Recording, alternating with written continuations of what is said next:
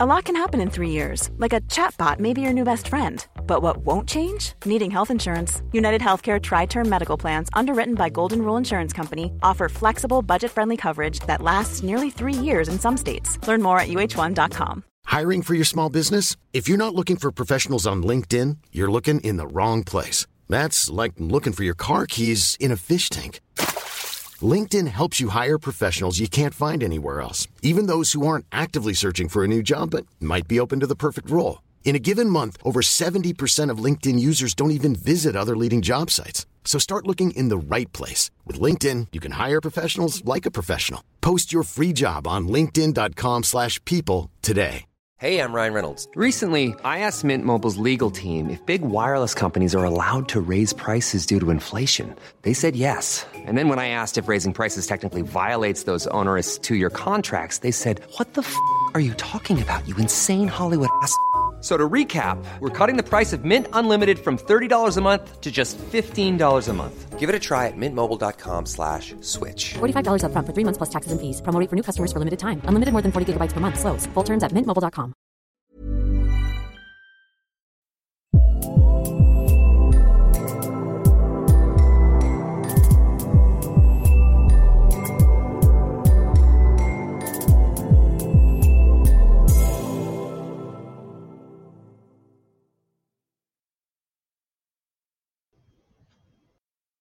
Hello, everyone. Welcome to the UK Film Review Podcast, where this week we're talking all about Marvel in 2022.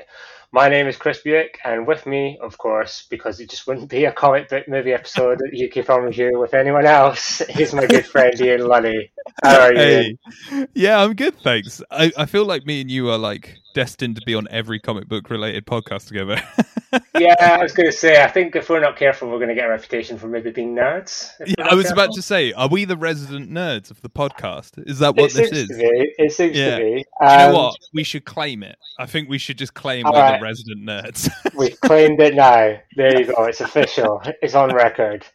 Um, so yeah, Ian, we're here to talk about what Marvel has in store for us in 2022, the year where everything is going to be okay. It is. Yes. I, I feel it. Um, not, but not just in the MCU, although we'll talk about that quite a bit. Um, but from other studios as well, uh, Mhm. which means we get to talk about one film in particular. I think you and I are both very excited for, yeah, big time. but we'll get to that later. Um, it's Morbius. No, I'm joking. yeah, yeah. it's venom free. Um, but yeah, so we are here to talk about Marvel in 2022. But I think before we look forward, we have to think maybe look backwards first. Mm. So I think yeah, to we want to maybe have a look at Phase Four and its current state for the Mhm. MCU, and kind of what what it's been doing, what we've seen, and then we can maybe come up with some theories as to what it might all mean. yes. Um, we've already obviously covered the other MCU films extensively in another podcast, so we won't go that back that far because No. it would take. We don't have days. We don't have days. um, I think that's yeah. the longest podcast we have done thus far. I Yes, think that I is think the it longest was. one. It's like Yeah. two hours, isn't it? It's, I think, I think it's two and a half, but Uh, yeah, I mean, lot, I, yeah.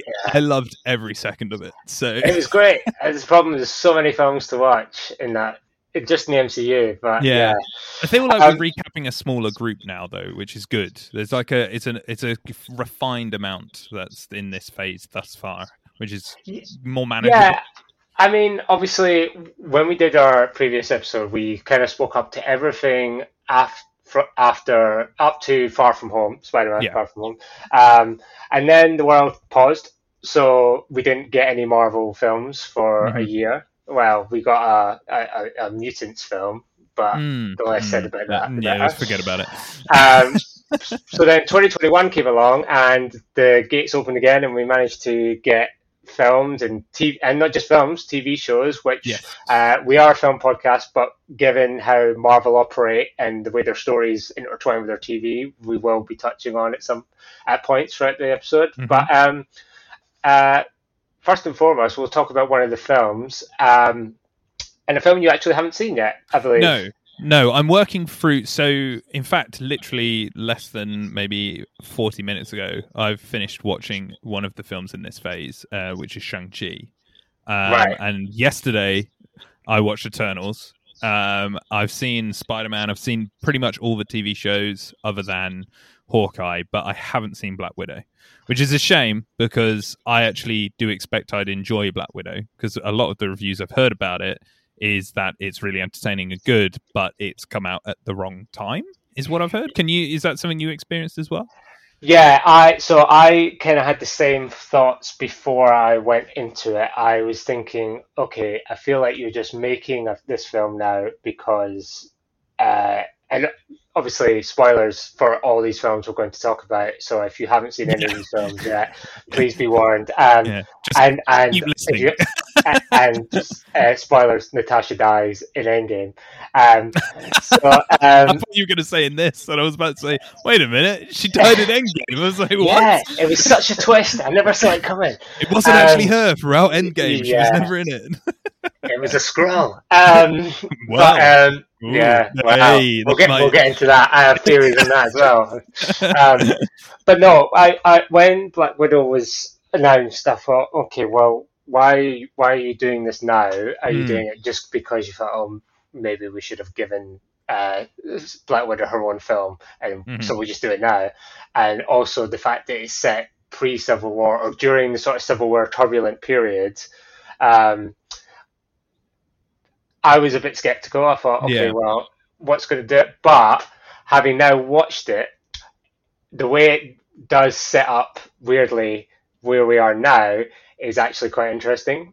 Okay. Um, so obviously you've got um, Natasha Romanoff, uh, aka Black Widow, um, who is essentially in the midst of the Captain America Civil War part of the uh, Infinity Saga, Mhm. um, and through I won't go into major plot details, but essentially meets up with her um, adoptive family, as it were. Yeah. So you've got um, Red Guardian, played by David Harbour. You've got Rachel Weisz in there, and you've got Florence Pugh, whose performance I'll specifically get into in a minute.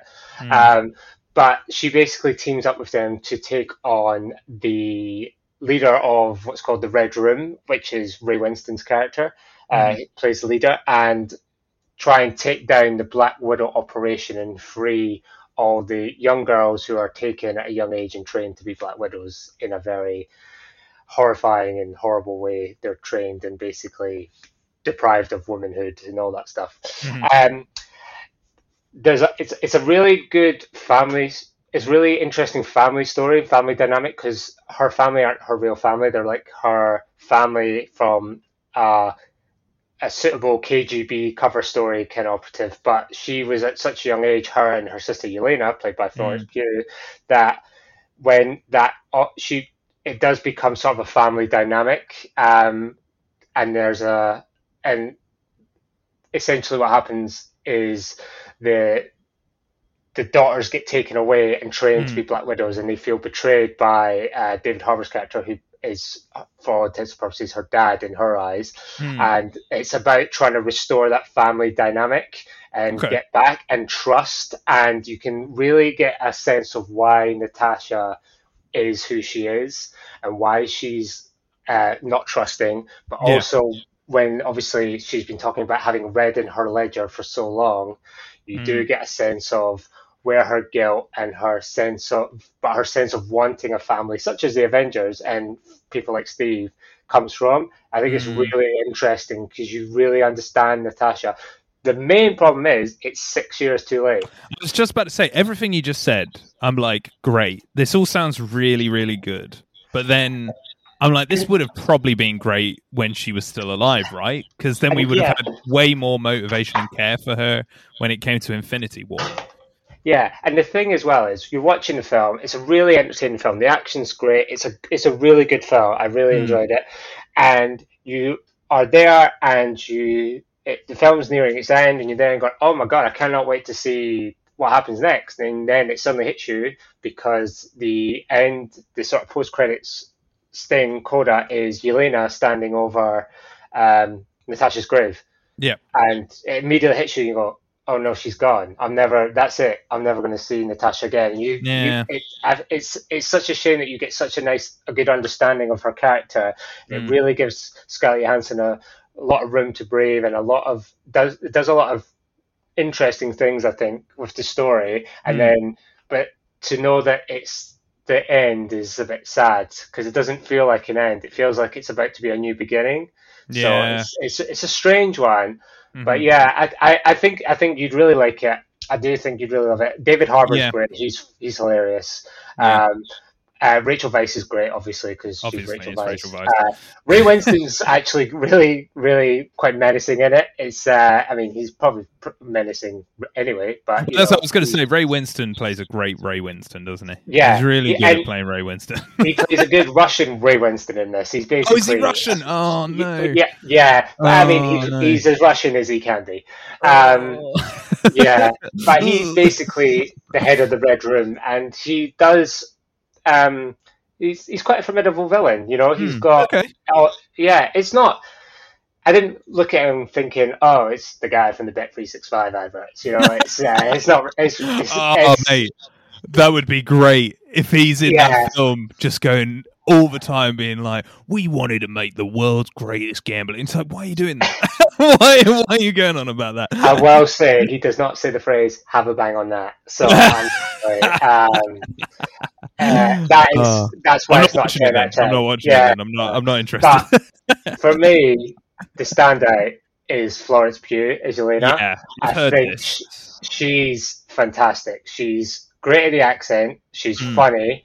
She's good at the action. Obviously, she can do the emotional bit. She, as someone who's obviously got, pro- I mean, I think we're pretty sure she's taking on the Black Widow mantle now in terms of this is what I was going to ask. Yeah, not to cut you off, but this is something having not watched Black Widow, but I know obviously as a big MCU fan, and you know, like fans, we look up fan theories and things like that. I know obviously she plays into Hawkeye. Uh, spoilers again. Hawkeye, which I haven't watched either, but it's fine. Uh, I know she plays into that. And is there a theory that she, or is it maybe it doesn't fit her age? But maybe you can elaborate on that, having seen it. Do you think she'll be a young Avenger? Because that is something that's like being, uh, if we're talking about what the future holds for the MCU, the young Avengers are a theory that people have got that they're going to be doing down the line. And they'll do a film with, you know, um, Kaylee Steinfeld. Steinfeld, yeah? Yeah, Yep. as the new Hawkeye, they'll do uh, Miss Marvel. They'll do Scarlet Witch's kids uh, again. Man, I'm skipping ahead to loads of stuff, but there's there's, there's like there's theory that they'll do kids for the Avengers. Is she I would she fit into that, or do you think she'll be more suited as in the new Avengers, which is going to be the older team, but with the new roster, as it were? Yeah, I mean, it's, it's interesting because obviously, yeah, I think Hailee Steinfeld, who is also great in Hawkeye, but I'll get into Hmm. that in a minute. Um, I think they are definitely doing something with uh, sort of younger but obviously talented actors to come Hmm. in and fill the shoes of all the characters we've seen before because they're going to have to do a clean slate because obviously you'll have your men, your older Avengers or Mhm. your older heroes, your Doctor Stranges. Technically, I mean, even Peter Parker would probably go in the veteran pile. I would have thought. yeah, he would. Yeah, he'd be in the new Avengers, wouldn't he? as he says, he's he's fought an alien in space. Um, so um, he so yeah, I think there will be a certain two group dynamic there because ultimate because otherwise the option is you do the same again with a group of Avengers and Mhm. then they've done that. I think I'm not saying it can work again. I'm just saying that maybe they're they're clearly trying something different here. Hmm. And yeah, I think I think you might be right. I think it could be something that they're looking at, um, and we'll see. Like you say, um, Wanda's uh, Wanda's kids um, have obviously powers, so you Mhm, know where do we go from there? Uh, you've got Miss Marvel um, as well, who's obviously meant to be uh, on the younger side. Mhm, Um, I think She Hulk as well, but I'm not sure because I don't think they're maybe going quite as young for She Hulk. No, I think they're going a bit older with She-Hulk. Yeah. Also, She-Hulk's a bit weird in terms of like how she fits in the MCU anyway. Because I, in the comic books, I think she is an Avenger, isn't she? But like, Hmm. uh, well, everybody's Avenger, but the the the thing with her is, from what I understand, is that she's going to be they're keeping her sort of like meta breaking uh, dialogue. So I don't know how she'll work. Is she going to be like a Deadpool esque character for the MCU? Right. Um, if if listeners aren't aware, She Hulk as a character in the comic books is a comic book character that knows that they're a comic book character and Yeah. that they're in a comic book, and it's very weird and it's very meta, but it totally works and it's great. They're keeping that, and she knows that she's in a comic book film, and I don't know if she'll work strictly as like a straight character because that is usually used in a comedic way. So I don't know what their intention is with She-Hulk. They might just keep her as more of a outlier, like Deadpool is, I guess. Um, but I'm not sure how that would fit in with the rest of the teams. Really uh, interesting, though. I mean, it is an interesting like concept how she'll fit into that. Yeah, yeah. I mean, there's a lot of questions that are raised Mm. now because obviously Mhm. there's a lot of we're we're basically at the start of a brand new um 23 picture arc, I guess, if you wanted. to Yeah, five year one. plan, isn't it? Again, Yeah, it's a new so it's like- plan. Kevin Feige has it all in his head, I'm sure, but Mhm. you know, f- as far as we're concerned, there's a lot of questions, there's a lot of ifs and ands, buts, and Mm. and more we'll get into when we start talking about the, the multiverse uh, Mhm, later mhm. on. But um, but yeah, Black Widow, absolutely recommend it. Think it was a great film. I just think it could have been earlier. It, Mm-hmm. it so easily could have been brought out at the same at the time. I get that it does have a certain impact now that it's been released, but I Mhm. still think it would have been a good thing to do it earlier. Um, uh, but, the, but the main thing is, I'm very excited that Florence Pugh is in the MCU, and I can't wait to see what she does. uh, Yeah, 'cause she's yeah, yeah. she's great in it. Um, uh, and her and Hailee Steinfeld, particularly their dynamic in Hawkeye, is just great to watch. I need to watch that too. These are two properties that I'm like I've been working my way through the this phase because honestly, due to everything that everybody's been going through with COVID and so forth, the dreaded word, um, I Yeah. have been a little bit out of sync with the MCU. But I've I've caught up on pretty much most of it now, other than Hawkeye and um, Black Widow. I've kind of been working backwards, and then Hawkeye came out, and I was like. Oh, I've got to go back. I've got to go back the other way now and start watching Hawkeye. Um, Yeah. But I've heard good things about Hawkeye as well. I really enjoyed Hawkeye. Uh, just to touch on that, Mm. just talking about it, I really enjoyed Hawkeye. I think it's a much more grounded um, show, obviously, because there's no real uh, superpowered people in it. Uh, Mm-hmm. obviously, um, they're very good with their their bows and arrows, but they don't have uh, Mhm. obviously super superpowers per se. Mhm. But I really like Hailee Steinfeld is amazing in it. I really think she's really good in it. Um, Mhm. She's funny, and I think she's got the right kind of. Um, I don't know. I can't really think what the word is, but she's uh, she's a good fit for the MCU. I think Mhm. as well, and sh- in that kind of she's she can do this humor, but she can also do the the emotional depth when it needs to be done. Um, and I really see this as sort of a Jeremy Renner's swan song to leave the MCU. That's cool. That's cool. that- I mean, I'm fine with that.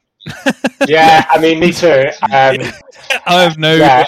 arguments with him leaving the MCU.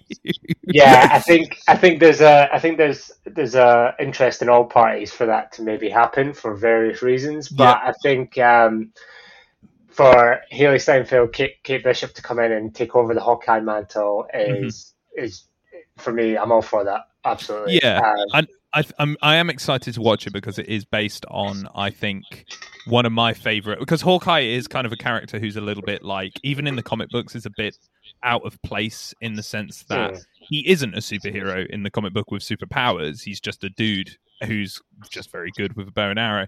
And uh but my Life as a Weapon is an amazing comic book series, which kind of does that anyway. Like it kind of has Hawkeye not replaced, but it brings in Kate Bishop as a character, and it sort of has he's he's a little bit old and decayed, and the comic book is great, just even for its art. Like the artwork in My Life as a Weapon is just really simplistic and really beautiful. And you know, even though we are a film podcast, I, as a massive comic book fan, will encourage you as a listener to listen to read so many comic books and my life as a weapon is phenomenal like they've even i know the posters of the series have copied the design of Mm. hawkeye how it's written on Yeah. the comic book for my life as a weapon so yeah i i if it's even inspired by that slightly, I'm really happy with that.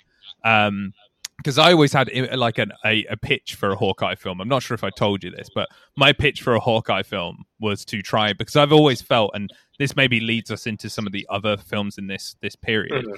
I've always felt that the MCU has been very restricted in its genre. Like it's been very Yeah. like this is what the a comic book movie is, and I always felt like they could push things in different directions, which it kind of looks like they're hopefully doing that. Um, but I always felt you could have done a really good Hawkeye romantic comedy where his kids maybe get kidnapped and he has to go save them whilst it's also date night with his wife. And like it's, and I think you should have set it in time. Like it's an hour and a half and you're actually watching it as an hour and a half. And it's an hour and a half of it, like 24, I guess. Like every Yeah. hour is the hour. And I always thought that would have been really fun. Um, but I have heard that this is really good. Like it, and it does follow that my life as a weapon sort of like not exactly that story, but that theme of you know he's a bit out of place and maybe. And as I say, if it's Jeremy Renner's moving on, great, like good stuff. Bye. And I'm really happy to see that they're bringing in like H- Hailee Steinfeld because she's a Yeah. great actress. Like she's She a really really, really great actress. She's not And she's nearly enough stuff. Yeah, I was Yeah. just about to say that. She's just not like I remember seeing her in True Grit. Oh she was yeah, amazing in True Grit. And then her so career just well. So so young. talented. she did amazing voice acting as well. Like she's such a great voice actor. But it Yeah. kind of just like went quiet. And I was always like, what happened to her? She's such a great actress. So it's it's really great to see her in this now. And I mean, I'm I'm very excited to watch her in it because I've heard nothing but great things. Like, yeah, yeah. The so there is a couple of other things on Hawkeye just to mention uh, Mhm. that I'm very excited for. Obviously, we've spoken about Hailee Steinfeld. Uh, the other is the reappearance of a certain character from another certain Yes. series of Netflix shows that Yes. Who's also, which we also get in Spider Man as well. Like, yes, that- that's the other thing. Like we also get again, we've said spoilers. Daredevil's in Spider Man. It's great. it's so Yeah. good. It's like one of my favorite bits in it. yeah. I honestly, I think I, I maybe even let out a little squeal. I was so excited. I love, I love that. Um, but also in Hawkeye, we have the uh, return of Kingpin, Yes. Vincent D'Onofrio's Kingpin, which he playing that character makes total sense to me. Oh, He is. it was one of the things that made me sad when I heard we're not going to have the Netflix involved. As like, and now they've done that. I'm like, good, like Yeah. good, because if, this. they, if, if they turn around and say, "Oh, we're bringing Daredevil and Kingpin back, and he's going to be in MCU going forward," I will have a parade. I'm so Yeah. happy. So yeah. It's true. so good. Like, I, they're great, great. I, don't need the other three. I just need him. I agree. But the I- like that's something if we're talking about what they could do going forward with films like a Daredevil film with Spider-Man or Kingpin in a Spider-Man film, like that's awesome. That's such Yeah. an awesome like and those three actors, Tom Holland, I forget the other two names, but the three of them together would be phenomenal. Like that's I'm all up for that. That's so good. yeah, totally, Yeah. totally. on Yeah, board. yeah, yeah, yeah. Totally on board with that too. Yeah, I'm So- like big thumbs up. Yeah, yeah, absolutely. I, oh, I'm so excited just thinking about it. Um, so let's let's talk about film we both have seen, which is uh, Shang Chi and Legend. Yes. of the. Uh, Yeah. What were your thoughts on Shang Chi? You've only just watched it, so yeah yeah. Yeah so literally just literally two hours ago now. Um so me i did a bit of a side side story here but i have a new way of rating films to try and remove arguments as much. So me and my partner uh we rate films and sometimes we find each other arguing over just one score. So we've decided to do something as broadly something so it can be broadly amazing, broadly great, broadly good, broadly fine, broadly bad, or broadly terrible. And in this podcast, we're going to be talking about a broadly terrible film and also a broadly good film, which is Shang-Chi. Shang-Chi is broadly good. Like, I had a really good time. It's really fun. Is it amazing?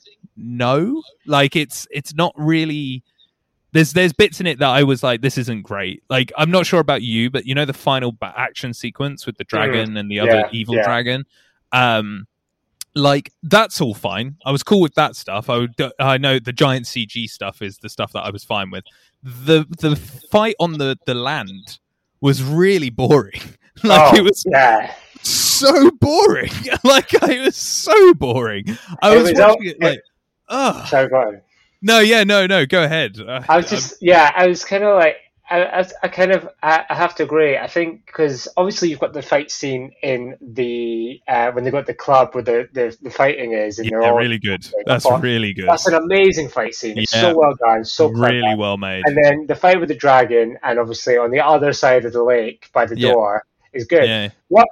It's just almost like they said, right? These people need to be doing something. Yeah. So let's Yeah. just pretend they're all just jabbing each other with Yeah. The whole time I was like, why are they just like, like, hitting each got, other with you've got? Michelle. You've got Michelle Yeoh there, who's one of the best uh, Yeah. actresses around, and you Yeah. basically let her fight someone. You know, have you ever seen Yeah. Crouching Tiger and Dragon? I mean, I know. I know it was really Um, weird, and I didn't like that. But overall, really fun, and I felt like I some we're going to be talking about another film soon, uh, which is the Eternals, which you haven't seen, but I have seen. Um, and save yourself the time. But the the um thing with I felt Shang Chi does really well is it kind of explains where these people were during the rest of the films. Like yeah, really does it and they don't spend a lot of time on it but they do acknowledge that yes this whole group has been mentioned in iron man 3 and iron man 3 is a controversial film because some people really didn't like the representation of the mandarin um which look the mandarin is a racist character now. Yeah. like it's it's generations gone by. When it first was released we can all look at it and go right that is aged appallingly Hmm. I really like what they did. I like Yeah, that the, the yeah. this mob boss was like they stole my name, they stole my gap because they heard it on the rumors that this existed, so they adopted that name. And then the guy who he was pretend the actor, he kidnapped him and was like, "Well, I'm going to kill you, but I'll keep you as my jester." I was like, "This is they- they've done a really good job with that." I'm happy that they've acknowledged that they they did maybe a bad thing by introducing the ten rings in the way they did, but we fixed it. It's now fixed. Yeah, yeah. And I was like, brilliant. Yeah, they have, and they did it in quite a quite a good, uh, quite an elegant way. I feel Yeah. like they, they didn't they didn't try and just you know wash over what they did and ignore it. They Mhm. acknowledged it, they corrected it, and what they and they put it in a much better place than Mhm. it was before. And I. I, I, I really like Shang Chi. I thought it was Yeah. different, and I thought it was. It does descend like at the end. It does descend a bit into your typical Marvel. That's the thing I said to my partner. We, yeah, it, Act Three just becomes very run of the mill.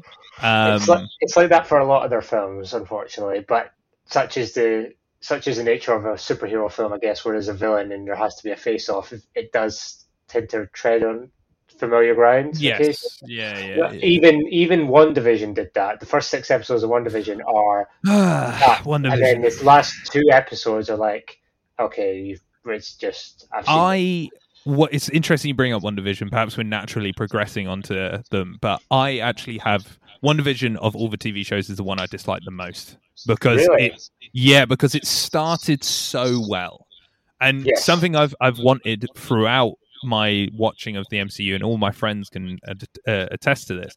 I've wanted them, and I said it a second ago. I want them to change the genre of their films. They've done so many superhero style films now that I want them to do horror films. I want them to do comedy films, more an actual comedy, not like oh a quip here and a funny quip there, like an actual comedy, a rom com or a or a or a full out like um what other film? Well, with, with Shang Chi, they did have elements of the sort of like uh martial arts films. They even had a reference to Bruce Lee in there, which I liked. I was like, that was really cool. I Yeah. like that he's wearing the yellow uh garb for Bruce Lee. Yeah. I was like, that's really cool. Um, so I want them to push genre more. And the thing with WandaVision is it started like that so well. They were bending like sitcom genres, and I I thought that was fantastic. In fact, I was like, this is ten out of ten in my enjoyment factor because Yeah. it was not only bending genre, it had like a really sinister flavor to it with things bleeding into her world. I was like, this is really good. This is really, really, really good. But then when it turned out to be Agatha, I was just like, and they even had this stupid song, and and and the way she went.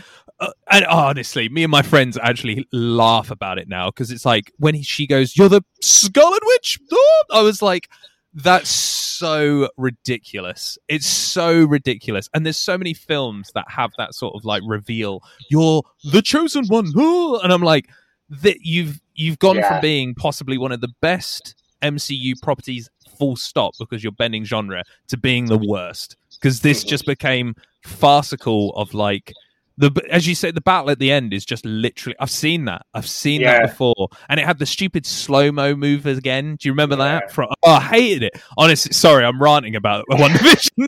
I re- do you know why? Because it's the one I was looking forward to the most, and it Yeah. actually really annoyed me that and it I must so agree. bad. The first three, even maybe four episodes, I thought this is something completely different. I'm loving it. Every episode is something else, and then it just sort of started to sort of losing steam quite quickly. Yeah, that's perfect describing it. It just lost Yeah. its momentum. And then Like, it just sort of was like, okay, it, it, it knew it had to hit certain beats, and I think it just basically tried to rush them all out at one go. yeah, And I feel like, well, you don't have to. You're Marvel. You can do whatever you want. People are still going to. I feel like you've learned that people are still going to watch it. Because uh-huh. I know a lot of people who watched the first three, four episodes of WandaVision and hated it for the very fact that it didn't feel like a Marvel thing. I was like, but Mhm. You can't just have them do the same thing every time because eventually they're just gonna. What we what we watching? Are we watching just insert superhero here against villain here, and that's it? So Yeah. I really liked it, and Shang Chi was the same for me. I feel like the first two thirds were really strong. Really Mhm. liked it, amazing, and I, and I can't wait to see more from Shang Chi. But the last third for me just kind of sort of yeah, lost steam a bit as well. yeah, and, yeah. But it happens, you know. Um, one thing I will point out though is Michelle Yeoh's now been in two different Marvel films. She's in Guardians of the Galaxy 2 and now she's in Shang Chi, but different Who's characters. she in Guardians of the Galaxy 2? She's one of the uh, Original can't remember her name. Uh, the, no, she's one of the captains when Yondu dies. She's one of who comes up and basically when Oh. the funeral, she's one of the captains. Okay, cool. Um, I'm, I'm, assu- I'm assuming they're not related. I think that was just, uh, Yeah, just uh, a coincidence. But yeah, yeah. good for her. She should Yeah, be in it. for- She should be in it more. Uh, yeah. I um I I agree with you with the momentum loss in that, and I think the performances do really carry the last third of that film because the performance, the acting's great in it. Actually, right? Awkwafina, I love so Oh, much. She's great. Love Awkwafina. Yeah, totally. So and I think it's interesting you mentioned about the the villain like face off sort of like it has to get to that because this is something maybe again because I, I I'm maybe affecting what we've said with the format where we're going to talk about the films that have come out and then talk about what's coming up. But something I feel with what's coming up um, that I don't want to see is that like I don't want to see as much of it. Maybe it's that they need to do less so we have more. If you get what I Mm. mean, because we've Mm. had so much recently with the MCU that maybe that's why I was really disappointed with WandaVision because I felt like oh this is the same thing. Whereas if they did less and I didn't have as many of the same things doing the same thing, do you get what I mean? Maybe if I had yeah, less, yeah. I wouldn't be as like frustrated by it because then we wouldn't have as many of those face-offs. You know what I mean? Yeah, So, I like, know. I know what you mean. When they bring in these new characters, obviously there will be people who know them from comic books and know who their villains are or who their partners are, sidekicks or whatever. So I feel like Hmm. there's a, I feel like there's an immediate rush sometimes to bring those people in with it as well. So if Yes. you've got Shang Chi, you're going to bring in their villain, or if you've got uh, um, anyone uh, in the MCU, so whoever's in obviously when the first Spider-Man came out, you know, it's uh, Green Goblin was one of the big ones, and they immediately Mm. went for him. I, I'd like them not to go down the immediately obvious route. Don't pick Agreed. a hero Yeah. and then pick their immediately well-known villain. Try and give us a story we don't know, and Yeah. try and introduce us to something else. I think Um, that's why Iron Man and those original ones, not to go too far back, but why they worked so well was like the first Iron Man was Ironmonger as the villain. He is just not that big of a villain in the comics. No. He's like completely superfluous. And we didn't just get Thanos immediately, like when we saw the Avengers. We had an implication that he's there and he's in the background, but he also wasn't the villain in the second Avengers film. Like it took a while for us to get there and I feel that's maybe something we're lacking at the moment with the with the MCU. That I'm not saying we have to know who the big villain is yet, and we certainly have quite a few implications uh, throughout. You know, the the other one which you haven't seen, the Eternals. There's an implication of what's going to happen, I guess, and Mm. there's also I think bigger is in Loki. Actually, I think that has a way bigger like. This is probably who the bad guy's going to be, guys. This is the dude that you're going to be looking for I feel you know that that having again spoilers having Kang the Conqueror in that is like a big like this is what we're probably working towards. This guy Mm. you've seen him now in a very interesting way. They introduced him in a different way to how they introduced Thanos. I think we won't see Kang now properly because I know he's meant to be in the new Ant Man film. I don't think we'll see Kang now for quite some time, like Yeah. properly. He might be in there as one of the versions of Kang, might be in Ant Man, but the actual Kang the Conqueror, I don't think we'll see for quite some time. He'll be our dude that we're building towards. Um, Yeah. But I just feel that's maybe what the MCU's perhaps lacking right now is like a, a direction because a lot of these are just kind of muddled, and that's what it always feels like to me. Which kind of, if you didn't mind me mentioning Eternals, it kind of is what I felt when I was watching Eternals. It's very like I don't know where this place is. You know what I mean? Well, well, you've watched Eternals and I haven't. So, what are your thoughts on Eternals um, and what it means? And um,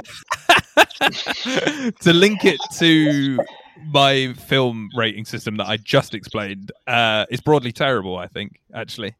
yeah, Um, the reviews haven't been great. Yeah, it's bad. Well, It's yeah. it's it's really bad actually. I I and some people might listen to this and be like, "That's such an exaggeration," but like. Just because it's an MCU film does not mean I should forgive it for being bad. Like, No. uh, and and I don't think it's mediocre because if this film was released without the MCU monicum, people would be like, "This is bad." It was actually as bad as maybe the the first Justice League cut. I I, think it was. Yeah, it's Oh, wow. hot take from Ian. wow. it's really bad, man. Like I, I, I, it's it. Watching it, there's moments of like this is interesting. So, if anybody's seen the trailer, the you know the again spoilers. I hope I, you don't mind me spoiling it for you too much, Chris. But no, the okay. The group of the Eternals have come to Earth and have been sent to Earth for unknown reasons for the first like hour and a bit of this film. So you have no motivation for any of these characters being there, and it's kind of like drip fed to you through flashbacks and flash forwards, and it's really really distracting that it keeps doing that. It flashes back and then it flashes back to the present day and then it flashes back to hundreds of years ago when they're going through human history and then it flashes to today and it flashes back again and I'm just like you should have just picked to tell us one story or the other.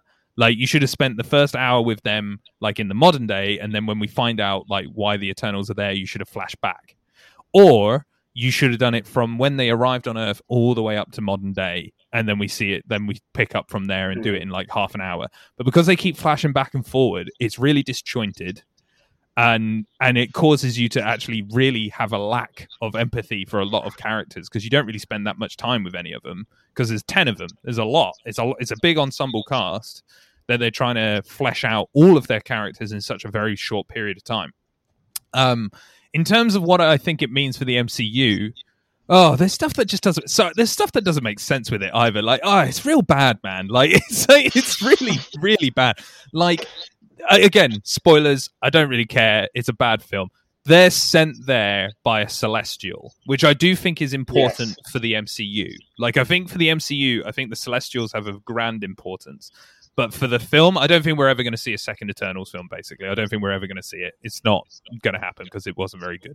Do you so- think they'll just pepper them throughout the Yeah. MCU? They'll Yeah. show up here and there. And Yeah, they'll be seasoned in. bigger films. Yeah. Yeah, they'll be seasoned into maybe another Guardians of the Galaxy film or a, a Captain Marvel film. Like they'll put them in there to flesh out that stuff because the the problem is like kind of like similar to what I was saying with Shang Chi that Shang Chi like explains where these characters were.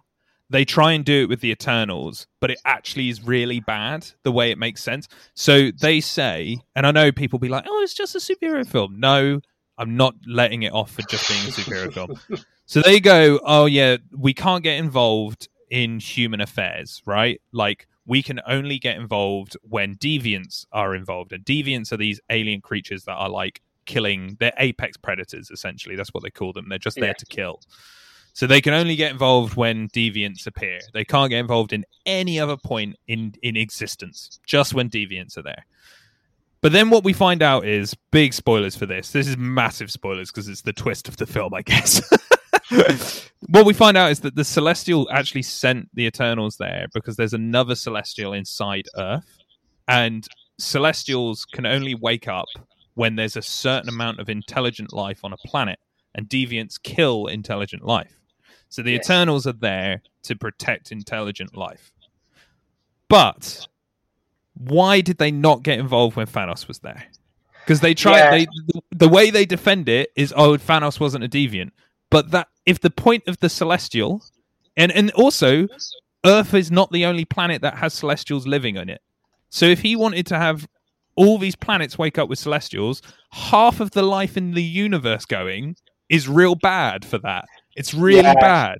I feel like I feel like Thanos's uh, plan was not just an Earth problem; it was a universe problem. Yeah. Uh, I feel like there's a point where you have to step in and go, "Hold on a second, you know. uh, it really doesn't make sense because he's like going why because the, the the main character Sersi she's like why I can't like help you have this celestial wake up because it will kill all the innocent life on the planet and then the celestial that she's talking to is like you've got to weigh up the choice of all these lives for billions of lives because celestials create uh, suns and they create earths and planets. They're like like god makers basically. They're gods of this universe in in a way.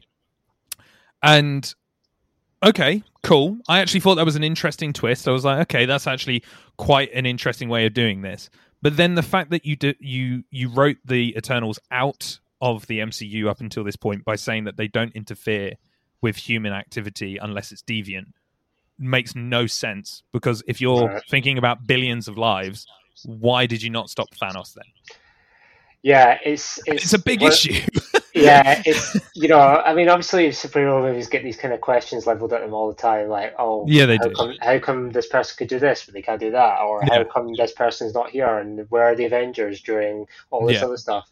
And you can kind of talk around most of it, but when it comes to things like that, and you know, it's like a universe level threat, Yeah. and you are poised in a position to just step in and basically slap Thanos on the wrist and say Yeah. no Yeah. why are you not doing it? And- Yeah. and especially when you're, like you say, the whole promise is to protect intelligent life. If half of it's gone, you've done a bad job.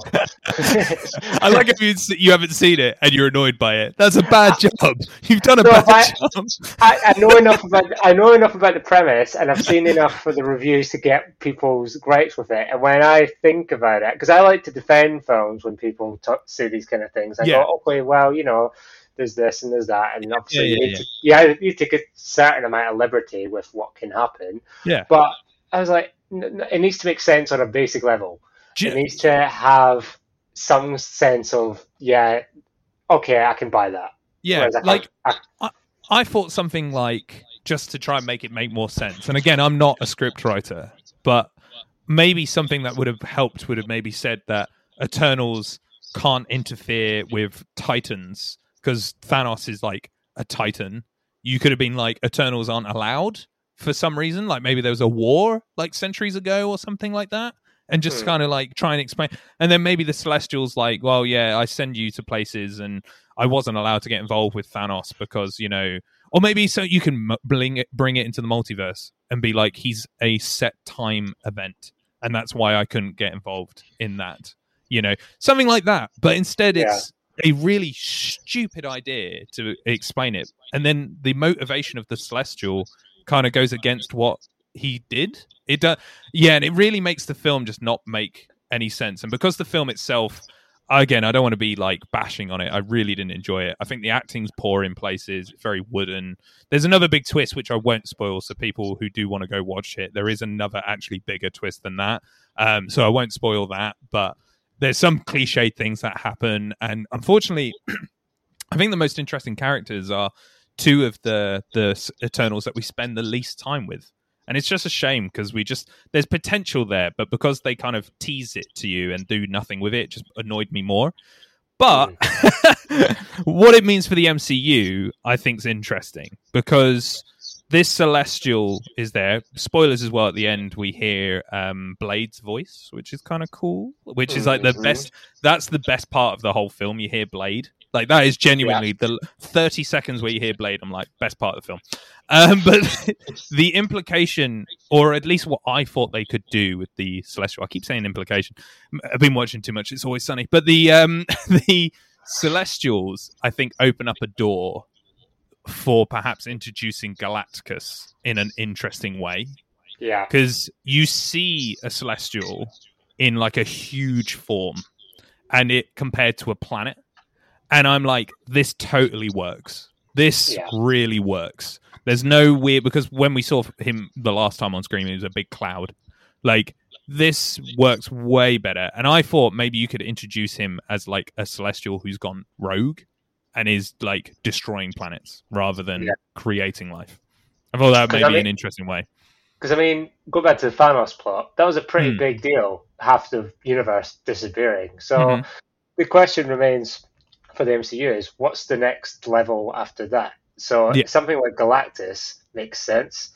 It's kind of I don't really know where else you kind of go. Well, well, if you want me to put my massive nerd cap on, I was hoping you nerd- would. I was leading you down that path. So here we go. so, what I think, and it does link to us talking about the multiverse, which is something we want to talk about with Doctor Strange. Um, they're building, I think, to Secret Wars, where you have this multiverse event where things are like m- multiple, multiple multiverses are um, clashing into each other, and you have like multiple Iron Men, you have multiple Captain Americas, and that's where how you can bring Robert Downey Jr. back for a massive paycheck. You Mhm. can bring all these characters in, and you have who I think is one of the best MCU villains ever with Doctor Doom. You could bring Doctor Doom into it, Mhm. who creates his own pocket universe where it's like a battlefield. Um, so this is all crazy like stuff. But if you went to me like decades ago saying that they would do Infinity War, I'd be like, no, you you that wouldn't happen. So Yes. now I'm like, yeah, they could do Secret Wars and have multiple different actors playing different parts and have like, and we kind of saw that with Spider Man. I think they they're teasing us into Mhm. this idea of seeing loads of different actors from different universes, different film franchises, the X Men franchises, you know, the the Spider Man franchises. We've kind of been teased that with Spider Man No Way Home, and I think they're going, look, we're going to do this on a huge scale. We're going to go massive with this. How this would work with Galactus, I don't know, but I think Secret Wars is probably where they're building to, which I mean, this is maybe ten years down the line, I think, or maybe Yeah. maybe more, maybe Phase Seven. You know what I mean? Yeah, who knows? Uh, who knows what they've got planned on their massive whiteboard at Marvel head office? Um, It is I'd huge. Like, is- I, I, yeah, I can imagine it's four whiteboards. Like it just continues off even onto the walls. I don't know, um, but you mentioned multiverses, and obviously we that is going to be a big thing going Yeah, forward. I think so. One of one of the upcoming films is actually called Doctor Strange and the Multiverse of Madness, and really we forward to it. Absolutely, can't wait. I love the first Doctor Strange, and I can't wait to see what they do for that. Also, Yeah, the too. fact that Sam Raimi is directing, which means it's going to probably be darker good. and scarier, and That's exactly Sam what Raimi I want. Sam Raimi, and Yeah. you, see, you see what he did with the first three Spider-Man. Speaking Mhm, of Spider-Man, let's talk about No Way Home. We've both seen it, and what did you think? Yeah, I, I again broadly. um, I think it's broadly good. Again, I'm going to be controversial because there's going to be another bit in this film that you're going to defend more than we did with Eternals. Because Right. Eternals, there's a bit that that plot does not make sense. Like the Eternals plot is bad. This film is a really great time, and I I don't begrudge Mm. anybody having an amazing time with it because I had an amazing time with it. It's really fun. But if you think about it too much, there's stuff that can Yes. derail it a bit. I Like- agree. Thank God. I thought we were going to be like, Ian, what are you talking about? There's just stuff. If you think about it a little bit too much, it kind of goes, wait, wait a minute, wait, wait a minute. That doesn't make sense. so, as an example, spoilers Yeah. again for everyone, but as an example, Green Goblin comes back to love, top- love top- it. Uh, oh, he's so good. He's so good. so good in that film. So we'll get good. to that. But he comes back to Tom Holland's universe, Yes. And he says that he was just about to be killed by his glider with yes. right. So that's which is what happened in the first Spider-Man film. We all know that. Yep. Yep. Yep. Yep. Tobey Maguire comes back again. Yep. Spoilers. Um, he, uh, uh, Mate, could you imagine somebody's listened to this and they go, "What?" I mean, it's on the internet. if you, I was going to say, if you're 48 minutes in and you already haven't like got, been spoiled by X amount of properties, what are you doing? Yeah, yeah. also, it was the worst kept secret in Hollywood for months. Yeah, totally. Um, totally. but um, he comes back and he's in his mid forties. I'm like, and then he says, "Oh, you've grown up," and he's like, "Hold on, I can't have grown up and be at that timeline." No. And I just, it, he, he can't. It just can't happen. Mom deserves the best, and there's no better place to shop for Mother's Day than Whole Foods Market. They're your destination for unbeatable savings, from premium gifts to show-stopping flowers and irresistible desserts. Start by saving 33% with Prime on all body care and candles. Then get a 15-stem bunch of tulips for just $9.99 each with Prime. Round out Mom's menu with festive rosé, irresistible berry chantilly cake, and more special treats. Come celebrate Mother's Day at Whole Foods Market it. Want to get a chiseled look in the jawline? Sculpt and shape your jawline with added volume from Juvederm Volux XC. Juvederm Volux XC is an injectable gel specifically designed to be robust enough to improve moderate to severe loss of jawline definition. And it is the first and only hyaluronic acid filler approved for the jawline. Add volume to your jawline for a chiseled look with Juvederm Volux XC. For important safety information and to find a licensed specialist, visit juvederm.com. That's J U V E D E R M.com. Not for people with severe allergic reactions, allergies to lidocaine, or the proteins used in Juvederm. Common side effects include injection site redness, swelling, pain, tenderness, firmness, lumps, bumps, bruising, discoloration, or itching. There's a risk of unintentional injection into a blood vessel, which can cause vision abnormalities, blindness, stroke, temporary scabs, or scarring. Talk to a licensed specialist to find out if it's right for you. Visit juvederm.com. That's J U V E D E R M.com. It's it also like the the so the big thing for me that this really really like when I think about it too much, I actually start to maybe think I didn't enjoy myself as much. But the crux of the plot, again, me with plot, the crux of the plot, and again, it's a superhero film, so maybe I shouldn't, but the crux of the plot is that people know he's Peter Parker. And he wants people to not know he's Peter Parker. So he goes to Doctor Strange and he's like, Oh, uh, Doctor Strange, can you help me not be known by people anymore? Oh, I just want to be a wee boy again. And Doctor Strange is like, Apologies to Tom Holland for that. and I no, I stand by it. But Okay. Strange- I'm going to do it again. Doctor Strange is like, yeah, okay, cool, all right, I'll do that for some reason. Okay, he's not like, and they even joke about it afterwards. They're like, oh, you didn't call anybody first, and I'm like, no, no, that's a good point that you should have maybe said before. You're meant to be smart. You're meant to be smart, but Yeah. fine, all right. Okay, we've got to the point where you've erased everybody's memory, but it didn't happen. And instead, it's pulling people who know, crucially, that they know that he's Peter Parker. All right. yeah, that's very convenient. But they don't all know that he's Peter Parker. No. Electro doesn't bloody sorry, Electro doesn't blooming know that he's Peter Parker. He doesn't know that in Amazing Spider-Man 2, he never finds out that he's Peter Parker. And people went to me, "Oh no, they kind of went." I watched it again. I watched that terrible film to figure it out, and he doesn't know. He doesn't know that Yeah. he's Peter Parker. And they even Yeah. have dialogue where he's like, "I thought you'd be a black kid from the from the Queens," and you know what? I was like, "That's great dialogue." They actually, again, I enjoyed that back and forth, Mhm, but it yeah. highlights why it doesn't make sense, and it really annoyed me.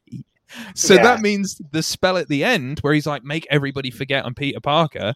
Well, that doesn't work because Electro doesn't know you're Peter Parker. Yeah, it's true. Um, does, does does Flint know? Yeah, yes, Flint, Flint, does. Yeah, Flint does know, yeah. Yes, Flint. Flint does know. Well, t- also, I mean, it is in the post-credit sequence, but Tom Hardy doesn't even have a Peter Parker in his universe. So that, that, Peter we, that we know of, but technically, no, he doesn't. as- No.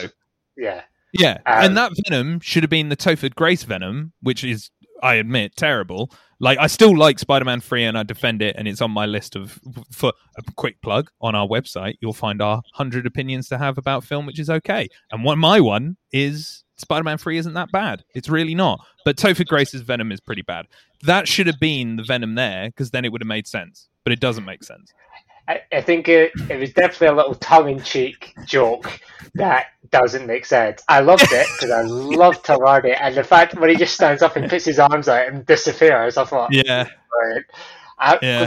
Part of me for a second was like, "Oh my god, are they actually going to bring Tom Hardy?" And then he Yeah, just I did like, too. No, no.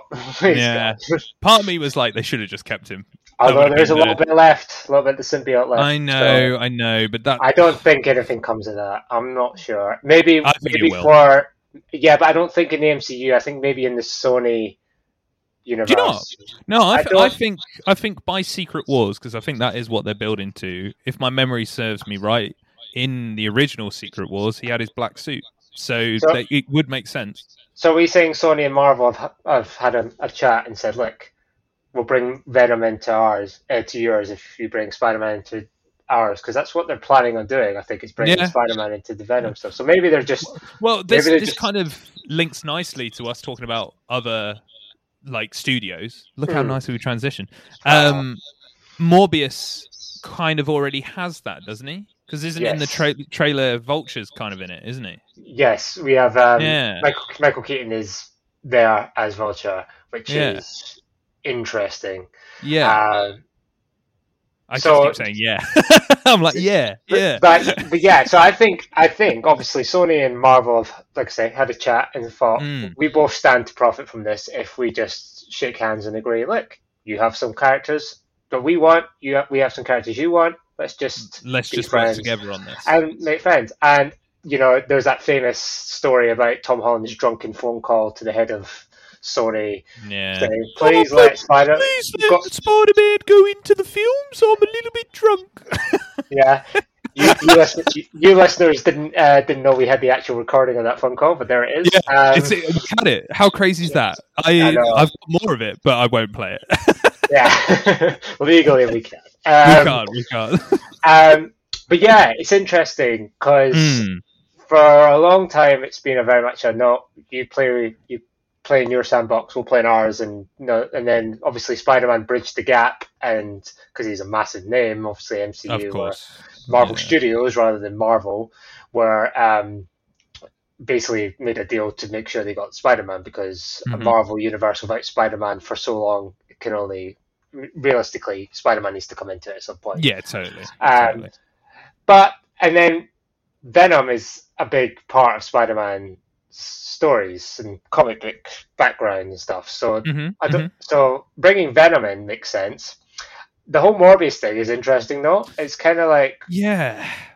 did did Marvel and Sony basically say that you're doing your universe? Can you kind of we'll do ours and we'll try and make them both work? Because I don't know. So, Sony I think maybe tried it with the Andrew Garfield films and it didn't really it didn't work. Let's be No. honest. Um, No, No. but maybe they thought, well, if we borrow some of yours and you borrow some of ours, then maybe we'll go into maybe Sony are piggybacking on the back of this. I don't know. Yeah.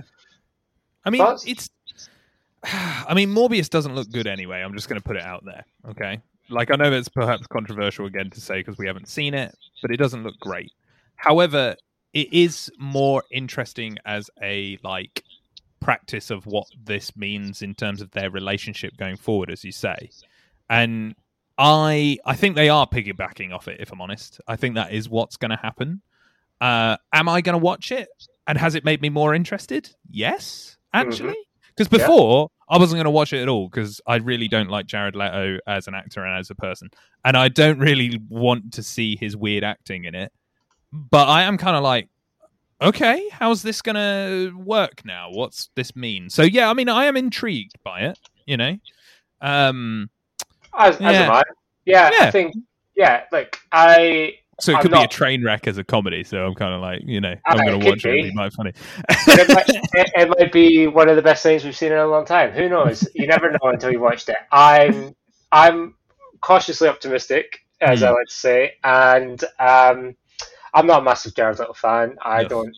really I don't get the hype. I think a lot of people rate him as a really, really talented, good it. actor. I, really don't, don't understand it. really see that. Um, but No. Jared Harris is in it, and Michael Keaton's in it, and Matt Yeah. Smith's in it, and you know, there's a lot of interesting things going on here, and more interest. I'm more interested by what it means than Mm. what the film is going to be. Agreed. Agreed. Yeah, So- totally the same. I'm intrigued to see what they do rather Yeah. than is this a good film?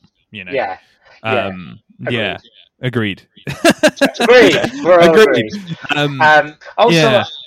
there's a obviously because he's sort of um, he suffers from vampirism, you know, and um, so Mhm. you've got Blade coming into it as well. So really you're looking gonna have forward to that. uh, another, yeah. Oh God, we can talk about Blade in a minute, but yeah. well, I'm talking about now because my point is you're going to have two kind of vampiric characters in in the mix, which Mhm. is interesting. So I don't know if they were then going to maybe see Morbius and Blade sort of because it would make sense that two people with the Yeah. sort of same affliction would gravitate towards each other if they were in the same universe, right?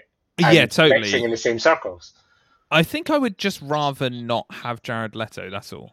I Like if you went Me to too, me, but yeah.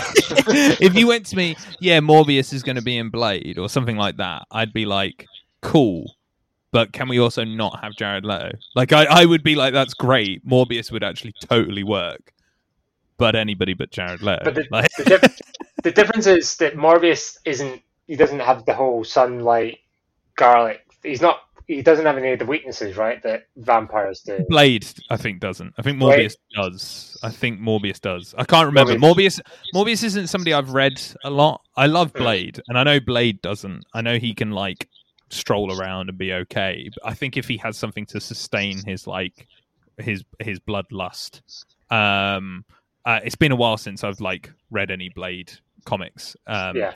because he's not really a character who's like front of the comic book pile in terms of reading anyway he's just kind of like there around um so yeah no i mean he is it is interesting that they they could be teamed up together and i would watch I, you know what i genuinely would really watch that but at the same time i just don't want it to be jared leto if they told me that it's going to be jared leto it might actually put me off like i might be a bit like oh, i can't be bothered We don't actually have a. I don't think we have a date for Blade or when they're joining. No, we've we just keep hearing casting reports, which is cool. Everybody I've heard on it's amazing. Um, Mhm. But it, it's not something. See, this is Kevin Feige is just a man of riddles because he, He he said that there's because people have asked him about Phase Five, Yeah. but he said there's still films to come out in Phase Four that haven't been announced.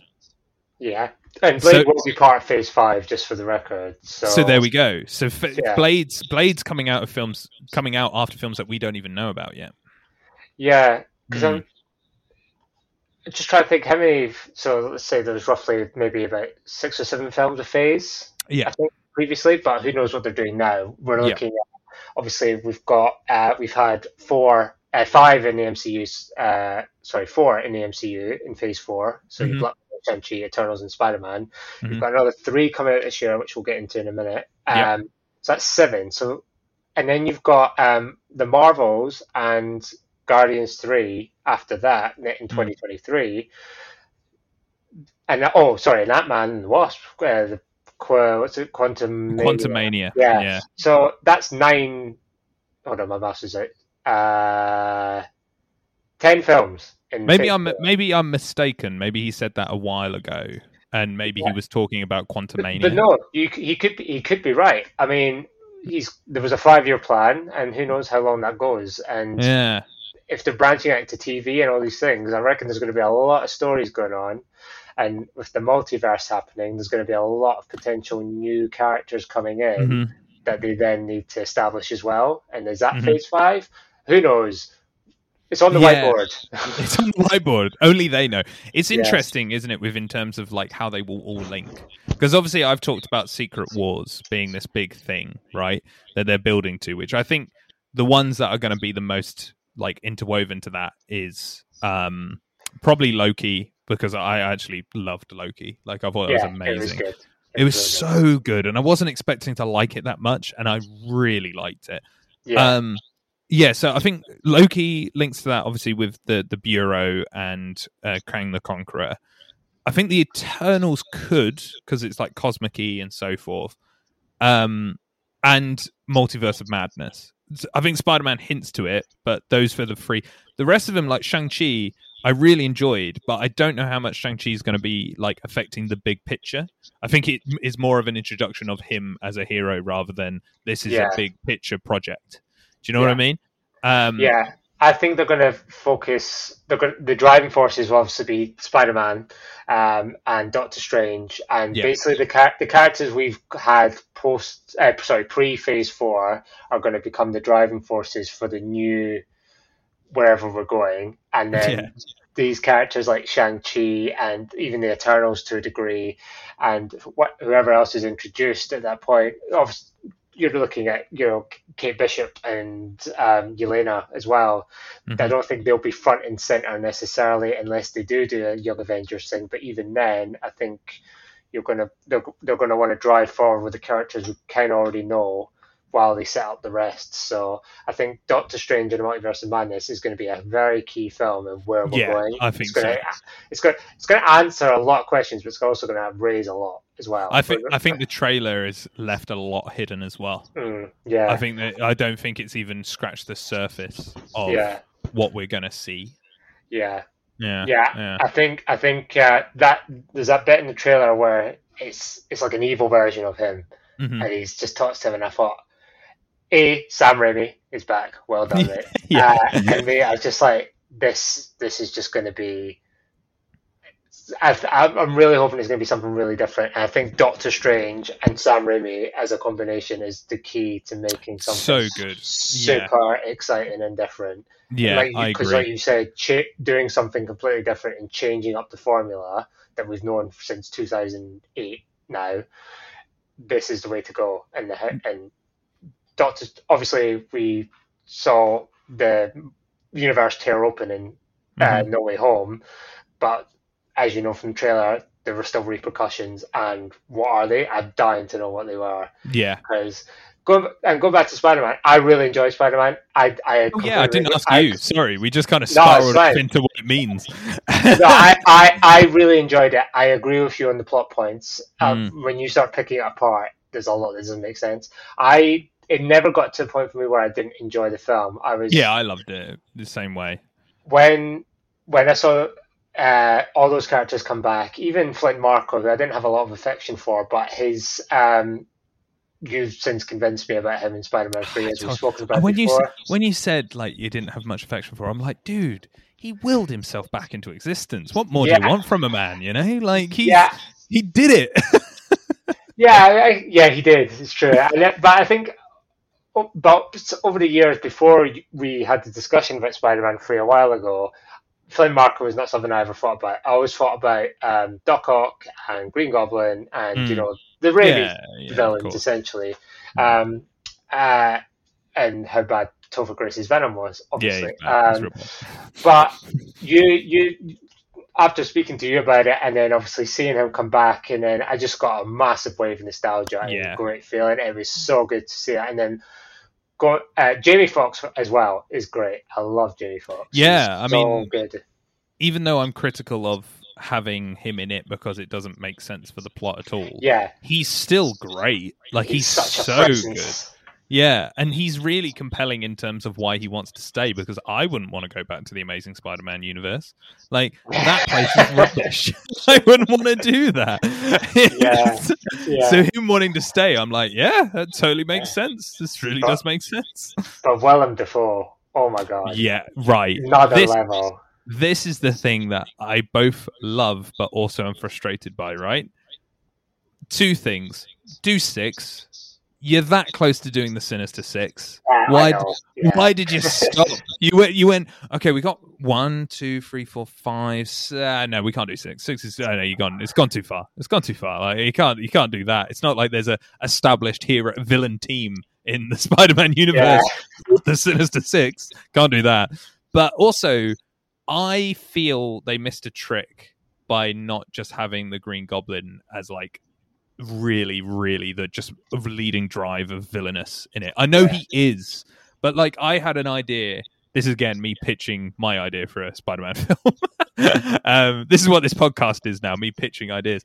No, I I think they should have done it as like maybe the Green Goblin figures out that like because he's a smart guy he figures out i'm somewhat of a scientist too uh he figures out Oh, that's Yeah. what said that right. I'm something of a scientist Scientist. myself. I was like, yes, he said it. he said it um I, I feel like he should have figured out that like this was the multiverse and he wants to unleash the multiverse so that he can prove that spider-man's a failure everywhere because they do Hmm. the whole Ayn Rand weird stuff from the first Spider-Man film, which kind of doesn't work in the first one. It's still good, it's still fine, but if we're honest, it's a bit weird that Green Goblin's like obsessed with like them being superior beings and stuff. But fine, Hmm. that's cool.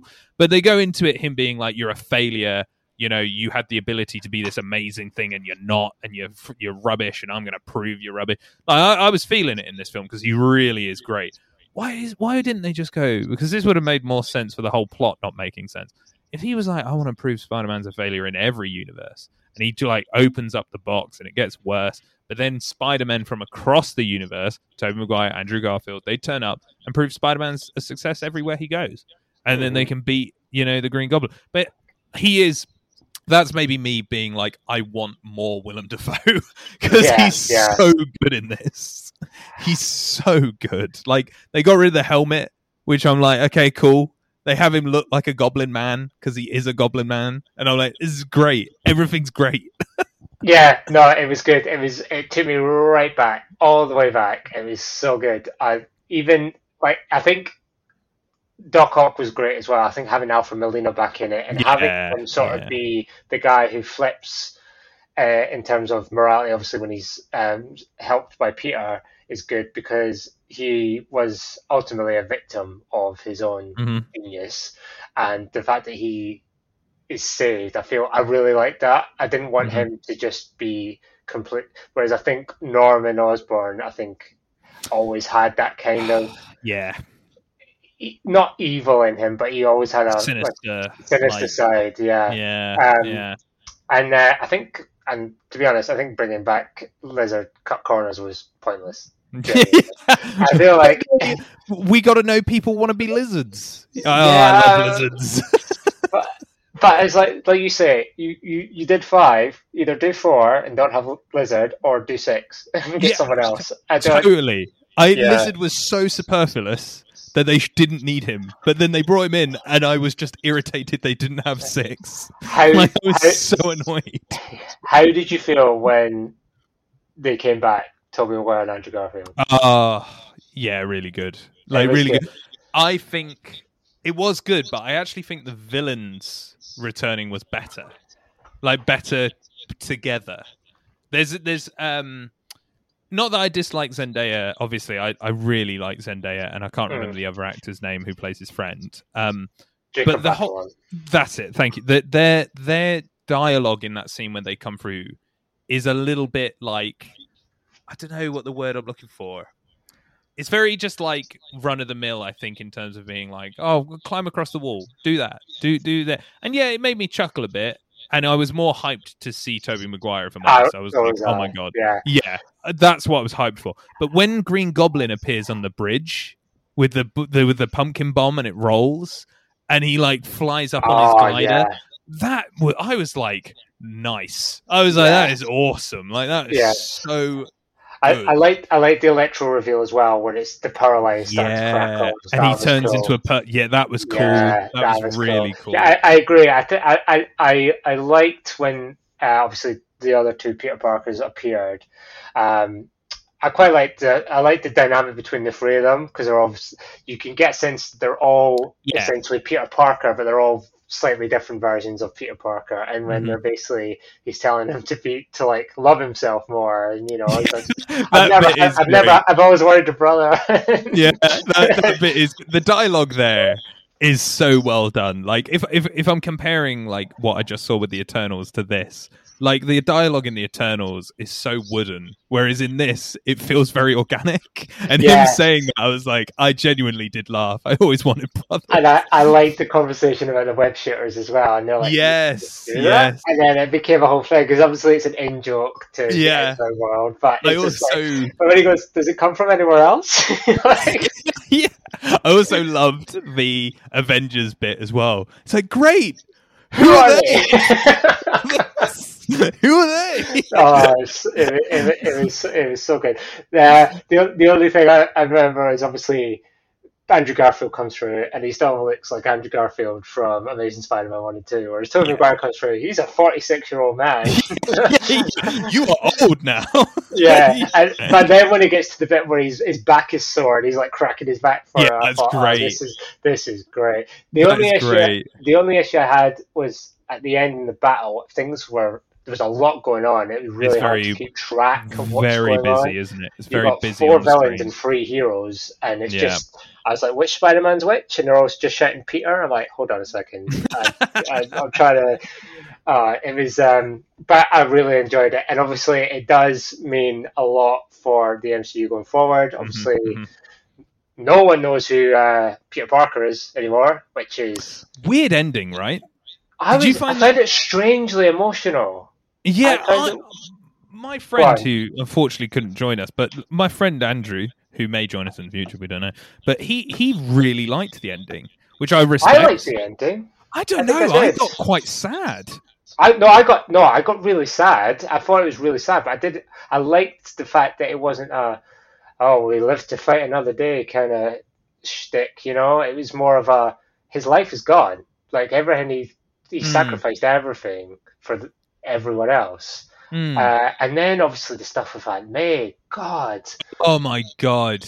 that you know was what? We we were in the cinema, and when she said, "With great power comes great responsibility," I said to Simone, "She's dead." I was like, "She's dead," and, she, Yeah. and Simone was like, "No, she's not dead." And then she died, and she was like, "Oh my god, Yeah. she's dead!" Yeah, and to be honest, when she stood up, I was like, "Oh, thank God, she's okay." And like you, when she said that, I was like, "Wait a minute, that line, that line basically means death." she's Hold dead. on. She's dead.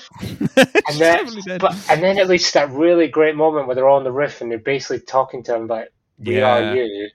We're not you, but we are you. We've all done that." And I was like, "Oh man, Yeah, it's, it's it emotional, man. It's emo- Do you know what? I think I watched this film. Man, we've spiraled off, but I love it. Uh, But I watched this film when I also saw The Matrix, and Right. I think conceptually, The Matrix has better ideas than this film. Because Right. I think this film is quite straightforward with what it's doing, right? Like, there isn't like a deeper message in this other than perhaps the themes of like accepting loss or choosing to be a better person and obviously like you know beating up a decrepit goblin man. You know these are all like the themes of the film. Um but matrix has like quite interesting concepts and it tries to do stuff. However why i compare them is that they're both exercises in nostalgia because yeah, the the matrix tries real hard to be like do you remember this stuff right yeah, and it doesn't work at all. Like it's broadly terrible that film. It's it's it's really bad, and it it I feel like it had more to say. But why I think Spider Man is like genuinely a really great entertaining film is that it really executes its exercise in nostalgia well. It makes you remember like the Uncle Ben's deaths, even though you know one of them doesn't say with great power comes great responsibility in Yeah. Amazing Spider Man. I would have loved if he quoted that. I actually would have like in the cinema laughed out loud if he started going if Andrew Garfield started quoting the quote from Amazing Spider-Man, I think I would have howled.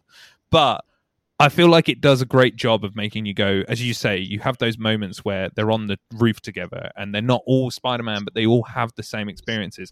And we, as different film watchers of those Spider-Man series, have en- enjoyed them or not enjoyed them but throughout we've watched them so we have the nostalgia of those moments coming together now and making sense whereas Mhm. matrix didn't do that well so i think spider-man actually like is broadly good and maybe broadly great. I'm convincing myself to be I'm like, say I would say broadly great. I yeah, really I'm kind of convincing it. myself that it's broadly great, but then I think about the plot not making sense because I, I think it- about the podcast we did a few weeks ago on Spider Man, and I think we were uh, optimistic, Skept- weren't we? ske- Skeptical but optimistic. skeptical but optimistic, and Yeah. I feel like we had some. I think we had some worries about it. Yeah, we did. Like, we are definitely they did. just throwing a lot of stuff at this? But I think they, for the most part, they really did well. Yeah, mate, I'm convincing really. myself maybe broadly great, but I do think the plot It's hole okay. It's okay to. It's okay to admit it, Ian. It's fine. You- I just think it. that I do think the plot hole though of yeah, they all know- it does make me scratch my head a lot. Like it really does. It this is exactly what I was saying before we started talking about it in detail. It's great and it's such a good time. I had such a good time watching it. But then if I think about it too much, it actually makes me go, did I not enjoy this? Do you know what I mean? Like if I don't think about it, brilliant. It's amazing. If I think about it, I'm like, oh, maybe that doesn't make sense. Yeah. No, I get you. I get you. It's great though. It's It so great. great. At this moment, I'm saying it's broadly great. I'm going to sit on it now. It's the best of the Tom Holland Spider-Man by far. Oh, by, but yeah, by far. yeah, I think so. Yeah. However, it's interesting that they had to use the other ones to make it the best one. Wow, there is that. I do. I, I, I, have. I, I like Tom Holland as Peter Parker. I know. Oh, Tom Holland. oh. Yeah, he's. I mean, Tobey, Tobey Maguire will always be. He's. He's the OG. He's, Yeah, he's my my Spider-Man. guy. Yeah. But I feel like going forward, Spider-Man's in a good place, and I'm really interested to see what happens now with that. Yeah, me too. Me too. And Um, it does fall really well into that multiverse that we're going to be experiencing now. I really think what Yeah. they did with this film is make us hyped for more multiverse shenanigans. yeah. Like, I'm now really hyped to see who else, even from bad films, films that I'm like, I really didn't like that film. Like Ang Lee's Hulk. I'm like, yeah, like, why not bring that in? Why not? Well, like, yeah, yeah, like, yeah. be, why not? I, I have no reason why I wouldn't. And you can also bring in stuff that you like, they were going to cast. Because I saw this online and I think you would love this. Online, I was like, what if in like Secret Wars or down the line, they do Tom Cruise's Iron Man? Because they were going to do that. Oh, see, the thing I have with Tom Cruise is he's such a good actor. He really is. He is a great actor. He's such a, good he's actor that you forget. You He's forget that he's an insane person. He's totally Um, mad. That's libel. We shouldn't say that. He's not okay. clinically insane, but No. he does insane things. Yes, yes. Should, to, to be clear, yes. Um, but um, I, I, I think, I think he is a great actor, and I think He is a great actor. Having, I mean, who hasn't been in the MCU at this point? It's just the cast and cast grows, especially when you've got a film like Eternals, who Mm, brings in everybody, mhm. not in the best way, but you know, it's uh, you, you know, it's I'd, I'd be interesting to see, and obviously you've got um, the likes of um, oh, I forgot Tim Roth's coming back in She-Hulk, and you know, um, but then you've got things like I don't know, obviously your X-Men and Fantastic Four is the big question everyone's asking. mhm. But are we going to see some people we've already know from those films? Or are we Yeah, gonna- it's interesting. It's like, do I want to see? Like, I with the X Men in particular, I think I don't want to see. It's kind of linking to what you said, and it made me. I didn't want to interject earlier on when you were talking about the MCU just doing run of the mill villains that are the obvious choice. I kind of was like, don't do the obvious choice heroes. So don't do Wolverine. Don't do Mm. Wolverine. I don't think they should. I think they should like forget Hugh Jackman, but maybe bring him in for a cameo in a big event, like a big multiverse event that's like game changing or MCU changing, like on the scale of Inif- Infinity War. But I think when you're introducing the X Men and the Fantastic Four, keep it grounded in this universe. I think. yeah. But you are right; they could now just be like, ah, you know, they're all in it now. Have they cast the new Ghost Rider yet? I heard rumors that it was going to be uh, Keanu Reeves, but they haven't actually said who it is yet. I mean, if they brought Nick Cage back, I wouldn't say no. You know, Oh, mate, I would. Oh, oh my god. Oh, if they brought Nick Cage back. Oh, I. Do you know what? I would. I would right now. I would love that. I'm just gonna. right. I would actually adore if they brought Nick Cage back as Ghost Rider. Uh, I just have this image. Obviously, I know if the Thanos thing's done, but I just have this image of Nick Cage riding as a Ghost Rider towards Thanos, just like I don't care. Give me that I- gauntlet. Give me that gauntlet. I would absolutely love if he really hammed it up like he did in Vampire's Kiss, which if anybody hasn't seen that, watch it. It's insane. He's like running oh through god, the street. yeah. It's insane. Or in Oh. Face Off. Like if he does Oh, it like yeah. Face Off. Like When he does the alphabet thing in uh, My Vampire's God. So yes. I yeah. Yeah. just Nick Cage in the MCU. That's what I want for the future of the MCU. Nick Cage in the MCU. but yeah, I'm totally on board. Marvel, if you're listening, Nick Cage in the MCU. just get Nick Cage. In, uh, do you know what? You could pick like a really good role for him to make sense for as well. Like pick a character that's like. Do you know who I think he should have been? Which is another film, uh, another not film but series coming out this year. Uh, he maybe have worked for Moon Knight. Oh yeah, That would have worked, right? Because Moon Knight's like got disorder where he is insane. And Nick Cage, as we've seen, like I actually do think Nick Cage is a good actor in some films, but Nick Cage is really good at like dialing things up to eleven. And oh like god, yeah. You could totally have him being like very controlled and like being like totally in line. I know people are like you're insane Ian because his films have been so cheesy, but look, Leaving Las Vegas is an amazing film and he's Oh, great. it is, yeah. yeah. Amazing Corner, great film. Yeah, amazing. Fit. So if he like played that sort of Nick Cage when he's like normal Moon Knight, but then if he's any of his like alter egos, have him dial it to eleven. That would have been great. I would have been up for that. Instead, we got Oscar Isaac doing a weird British accent, which is uh, Yeah. I mean, I do like. I think Oscar Isaac's a good actor. So I'm yeah, I love Oscar Isaac. Yeah, But yeah, I don't know. It's uh, it's same with all these things. It's there's too little known about it yet to really say. Mhm. It's it's one of those things. But the main point is bring Nick Cage to the MCU. Yeah. In summary of this whole podcast, this episode is to bring Nick Cage into the MCU. Um, so to finish up, Hmm. um, we'll talk about a few, uh, just two or three more films quickly. Um, so obviously that aren't, as we know, yet tied to the multiverse or anything that's kind of happened Hmm. before, because we haven't seen Thor since Endgame, Oh, yeah, I and forgot about Thor. Yeah. he's off partying with the Guardians, as far as we're aware, and.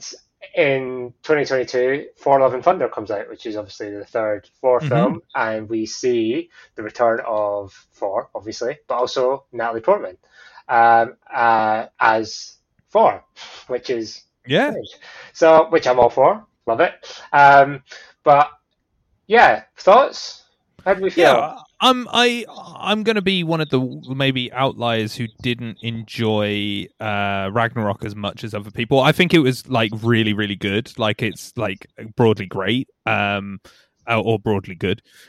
I need to stop doing this broadly.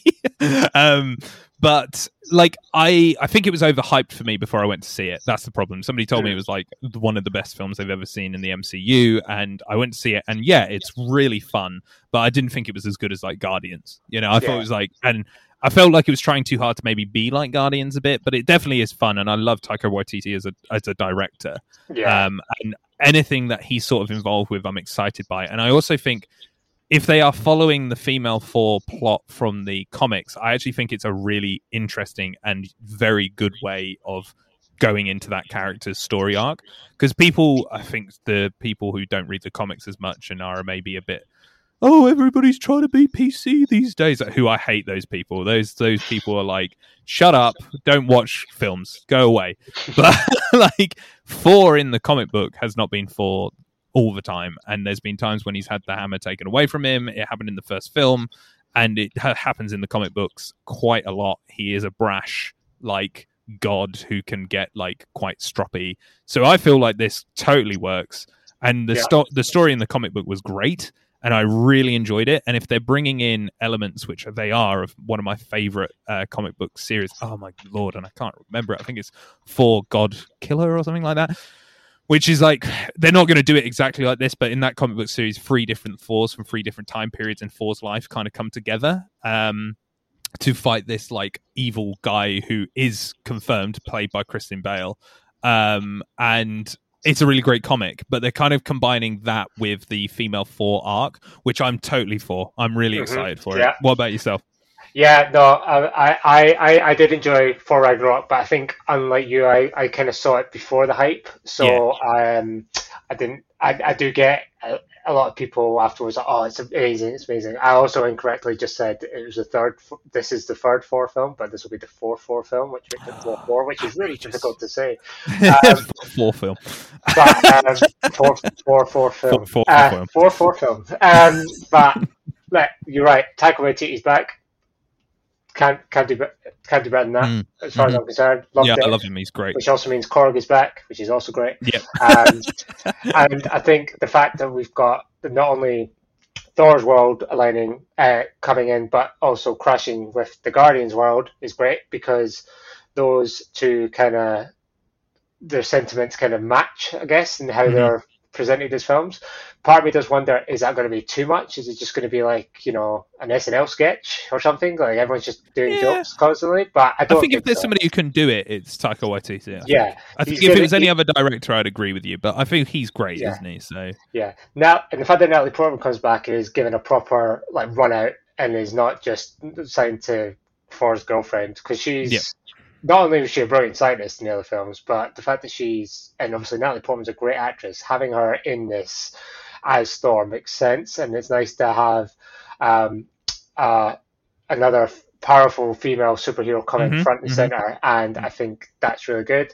Uh, Christian Bale, obviously, excited for good Mhm. actor. Uh, um, so yeah, I'm really excited. The, the Yeah, interesting, the interesting thing I see on this list is, and correct, you might have to remind me, Gamora at the end of Endgame, she did go with them, right? Or no? No, they're, they're she- trying to find she- her. she abandoned ship basically, and they're Yeah. going off to find her. That's So this- that's what they're doing. So, uh, is it is so that I don't think that'll be the main story of this because I don't No. see why Thor would be like, yeah, let's go and find uh, Star Lord's girlfriend. You know, Yeah. um, that doesn't make sense, especially when Natalie Portman comes on the screen, which I'm really interested to see how uh, how that sort of Dynamic. start. Yeah, dynamic because Yeah. obviously they they've been apart. They weren't even together in uh, Ragnarok. Uh, Nope. So yeah, I'm really I'm, I'm I'm really interested to see Thor. Obviously, if Taika Waititi's doing it, then yeah, Mm-hmm. I'm I'm all on board. Yeah, Um, can't wait. And then after that, we've got another film which I'm really excited about. I'm excited about all the films. Let's be honest. but and then a, a film I'm again we've been saying oh I'm interested to see that but this film in particular is going to be unique in that Black Panther Wakanda Forever obviously Yeah. has uh obviously Is that coming the- out this year still? it's it's scheduled for 2022 it Mm, yeah, it is scheduled for November 11th, 2022. So, you know, it remains to be seen. Um, obviously, with the passing of um, Chadwick Boseman, uh, and it's it's going to be interesting to see how this film kind of negotiates that and how the Black Yeah. Panther mantle passes. Because I'm I'm I'm fairly certain it will pass to someone. I've heard what they're considering doing, which is why I didn't think it was going to come out this year.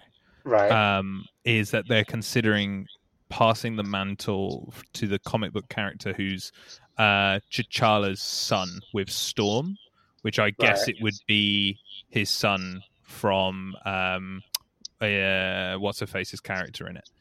Um, the his the like female love interest. I've forgotten the actress's name. God, I'm so bad with names.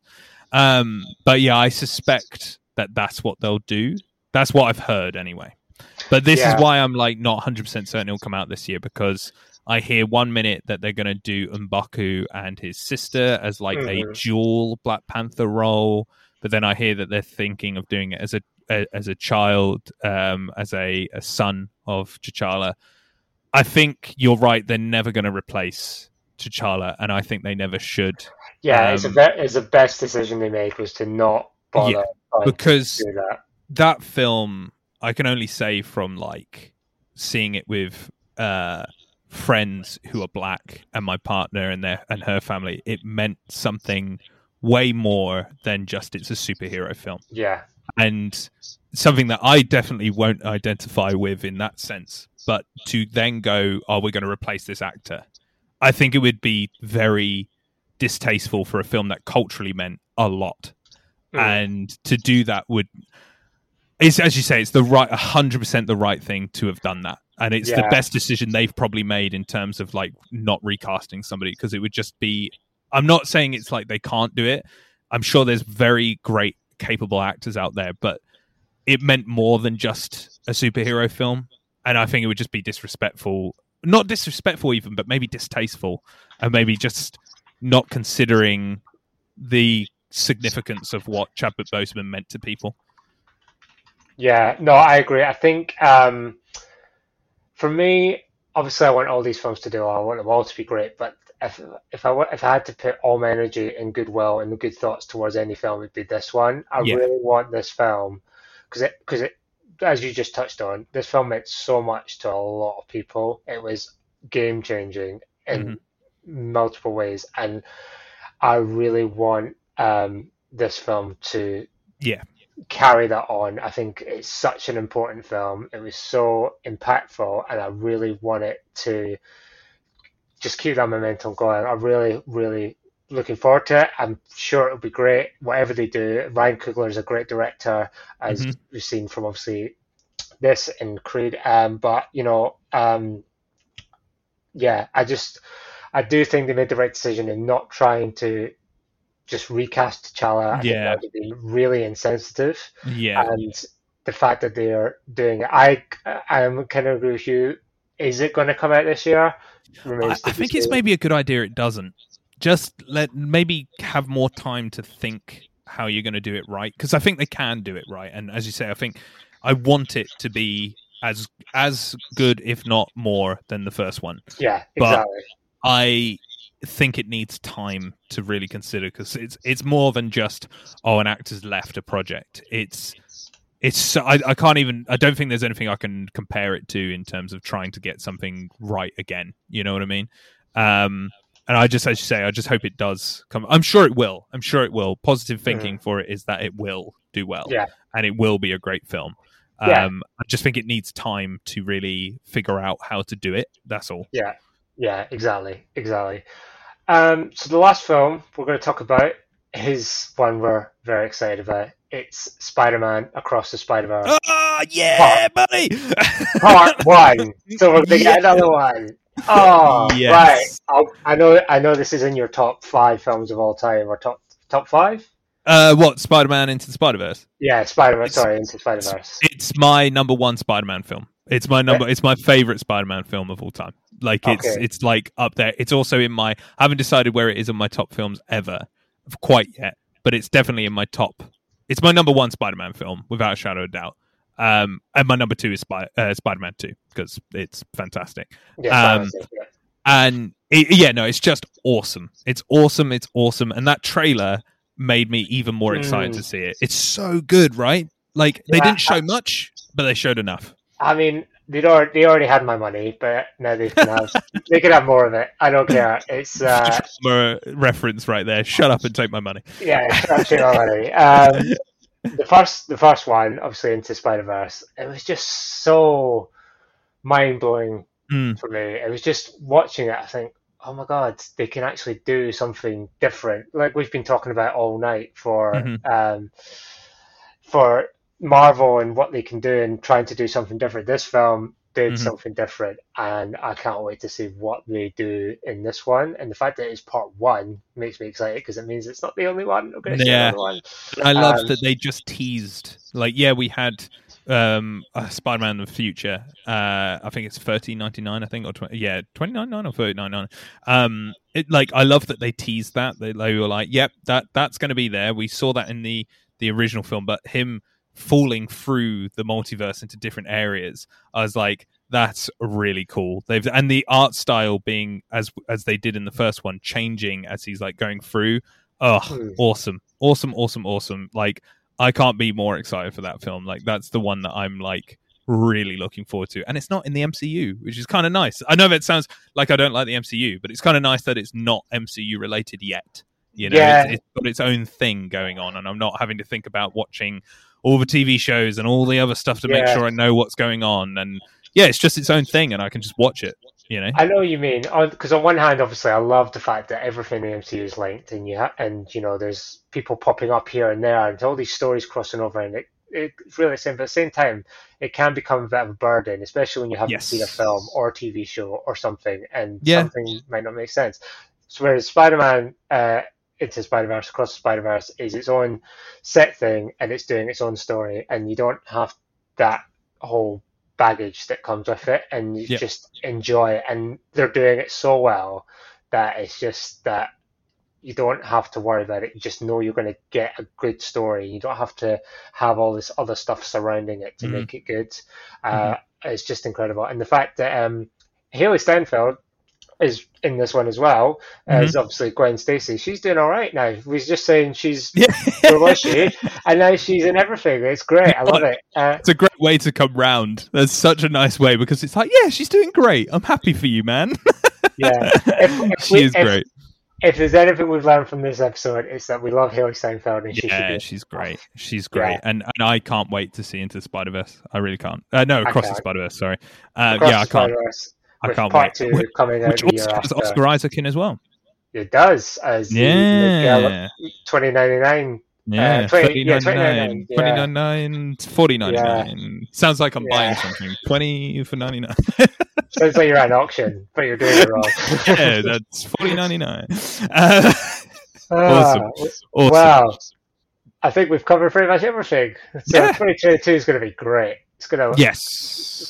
To. It is. be it's is. gonna I'm. I'm I'm looking forward to us continuing our discussions of comics as we are the resident nerds. As resident nerds, yeah. As resident nerds. But it's always a pleasure to talk Marvel and like I think this year is going to be exciting. I really do. And uh, I, do you know what? I, I see bright things in the future. I just I hope what we get is quality rather than quantity, but it does look good. In Marvel, we trust, right? In Marvel we trust.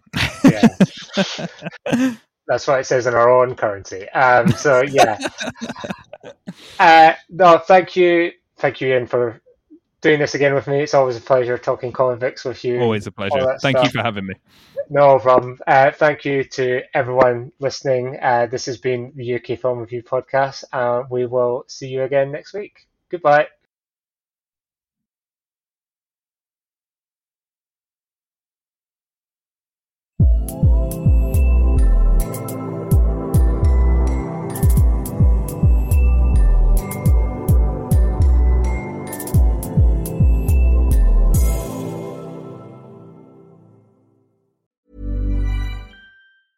Mom deserves the best, and there's no better place to shop for Mother's Day than Whole Foods Market. They're your destination for unbeatable savings, from premium gifts to show-stopping flowers and irresistible desserts. Start by saving 33% with Prime on all body care and candles. Then get a 15-stem bunch of tulips for just $9.99 each with Prime. Round out Mom's menu with festive rosé, irresistible berry chantilly cake, and more special treats. Come celebrate Mother's Day at Whole Foods Market. Hey, it's Danny Pellegrino from Everything Iconic.